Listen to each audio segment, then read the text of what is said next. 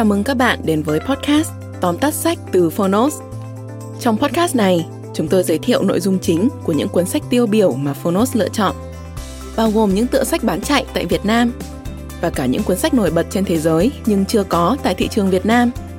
Podcast Tóm tắt sách không chỉ là nguồn tham khảo hữu ích trước khi chúng ta quyết định mua một cuốn sách, mà còn là nơi tổng hợp kiến thức một cách đơn giản, gọn gàng, phù hợp với quỹ thời gian của người bận rộn. Podcast tóm tắt sách được phát sóng đều đặn vào thứ tư và thứ sáu hàng tuần. Mời các bạn đón nghe. Nếu yêu thích nội dung này, hãy tải ứng dụng âm thanh số và sách nói có bản quyền Phonos để khám phá thêm hàng ngàn nội dung số hấp dẫn khác như ebook, thiền, chuyện thiếu nhi, chuyện ngủ, nhạc chủ đề. Còn bây giờ, hãy cùng lắng nghe những nội dung chính của tóm tắt sách hôm nay nhé.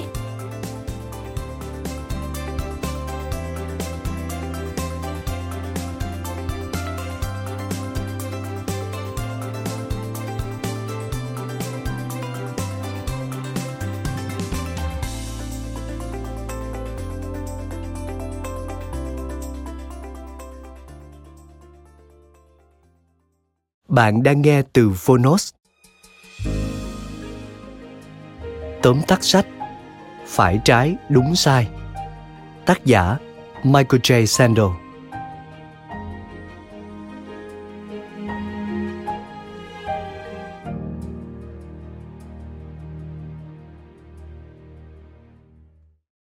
Công lý là một trong những chủ đề thường xuyên được tranh luận và khó nắm bắt nhất trong triết học nguyên nhân là vì sự hiểu biết của chúng ta về nó luôn mang tính chủ quan, thay đổi liên tục, tùy thuộc vào thời đại ta sống. Trong cuốn sách phải trái đúng sai, chúng ta sẽ cùng tác giả michael j. Sandel bàn luận về mặt trái, mặt phải của những vấn đề gắn liền với quan điểm đạo đức được xã hội công nhận. Có đúng không khi hy sinh mạng sống của một người để ngăn chặn cái chết của nhiều người khác? Đánh thuế người giàu giúp người nghèo có công bằng không? Phá thai là quyền con người hay tội giết người? Câu trả lời tùy thuộc vào từng cá nhân. Mỗi người đều nhìn nhận chúng từ các chuẩn mực, giá trị, kinh nghiệm khác nhau. Và không may là trong quá trình đó, cả những định kiến và sự phẫn nộ cũng đóng vai trò quan trọng trong việc xác định các phán đoán của ta. Mời bạn cùng phonos điểm qua ba nội dung đáng chú ý của cuốn sách Phải trái đúng sai của Michael J. Sandel. Nội dung thứ nhất Đúng sai phụ thuộc vào góc nhìn. Mặc dù không thể đưa ra một định nghĩa phổ quát về công lý, nhưng mỗi triết gia sẽ mang đến cho chúng ta những chuẩn mực để đánh giá vấn đề dựa trên hiểu biết về thời đại họ sống. Vì vậy, chúng ta không nên nghĩ các triết gia như những nhà tư tưởng cổ hủ, mà hãy coi họ như những người bạn để đối thoại về các tình huống thực tế đang diễn ra. Chẳng hạn như, nếu bạn xem những hành động mang lại hạnh phúc, bình an là đạo đức, trong khi những hành động gây ra bất hạnh, đau khổ là sai trái. Vậy bạn nghĩ như thế nào về vụ ám sát hitler? Nhờ cái chết của nhà độc tài nhiều sinh mạng khác đã được cứu, nên hành vi ám sát trong trường hợp này có thể được xem là đạo đức chăng? Thế nhưng, rõ ràng điều này gây ra đau khổ cho cá nhân nhà độc tài. Tước đi quyền sống, quyền có được hạnh phúc của hitler. Vậy có vi phạm nguyên tắc ban đầu? Nếu bạn là một người theo chủ nghĩa tự do, bạn đồng ý xem công lý là tôn trọng và bảo vệ tự do của mọi người. Vậy thì bạn nghĩ luật pháp có đang giới hạn tự do của mình? Thực tế là, luật yêu cầu bạn đóng thuế, đóng góp an sinh xã hội và bảo hiểm y tế cộng đồng. Bạn có tự hỏi tại sao mình phải chia sẻ thu nhập cho người khác? Hay xem xét ở góc độ hôn nhân. Rõ ràng con người có quyền tự do yêu đương. Thế nhưng, vì sao vẫn chưa có nhiều quốc gia công nhận hôn nhân đồng giới? Điều này chẳng phải đang vi phạm tự do cá nhân hay sao? Bằng cách tiếp cận nhiều triết phẩm, bạn sẽ có cách nhìn đa chiều đối với các vấn đề cuộc sống. Bạn sẽ ngừng khăng khăng mình luôn đúng mà bắt đầu đặt các câu hỏi kiểm chứng niềm tin.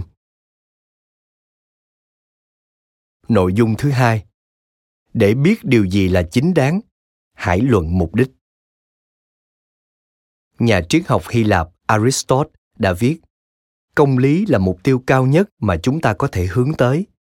Nhưng làm thế nào chúng ta có thể đạt được mục tiêu này?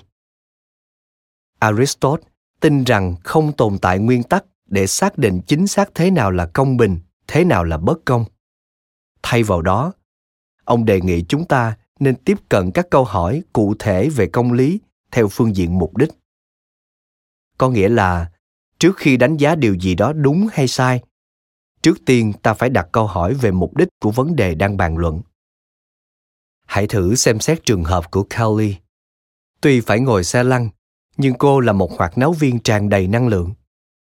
Cho đến một ngày, cô bị đuổi khỏi đội do không thể nhảy như các thành viên khác. Quyết định này liệu có công bằng? Hầu hết mọi người khi được hỏi đều cảm thấy lăn tăn về câu trả lời, vì cho dù kelly có hạn chế về cơ thể nhưng cô ta đã thể hiện rất tốt vai trò của một hoạt náo viên. Theo gợi ý của aristotle, để đánh giá, trước tiên ta cần đặt những câu hỏi sâu hơn, xem xét mục đích hoạt động của đội cổ vũ để rút ra những chuẩn mực chung dẫn đến kết luận hợp lý. Nếu mục đích của hoạt náo là để khơi dậy sự phấn khích của mọi người, vậy đội cổ vũ cần những tiêu chuẩn nào ở các thành viên?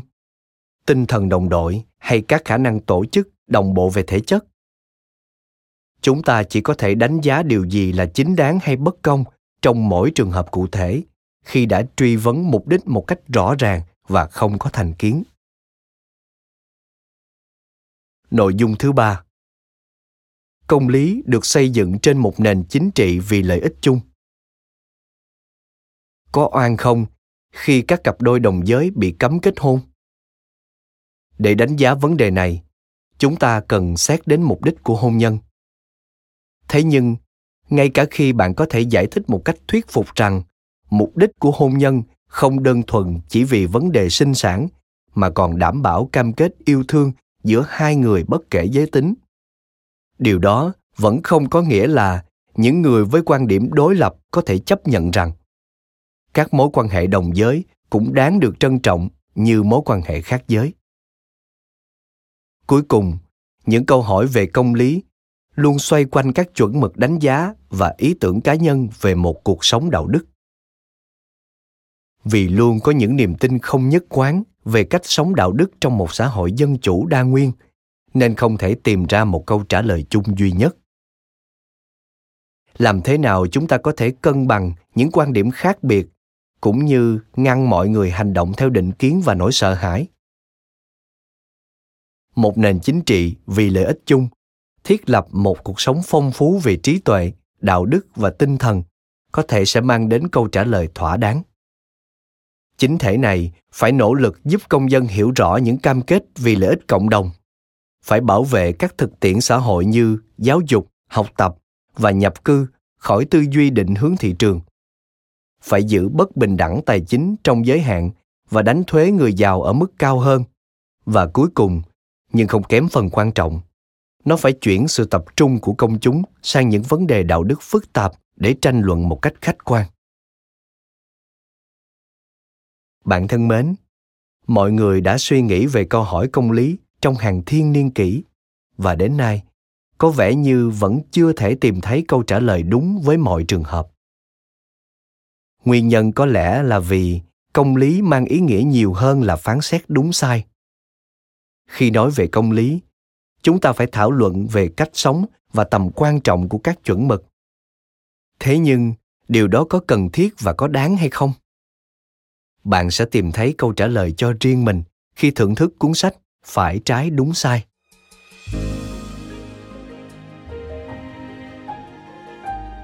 Cảm ơn bạn đã lắng nghe tóm tắt sách phải trái đúng sai trên ứng dụng phonos. Hãy thường xuyên truy cập vào phonos để thưởng thức những nội dung âm thanh độc quyền và được cập nhật liên tục bạn nhé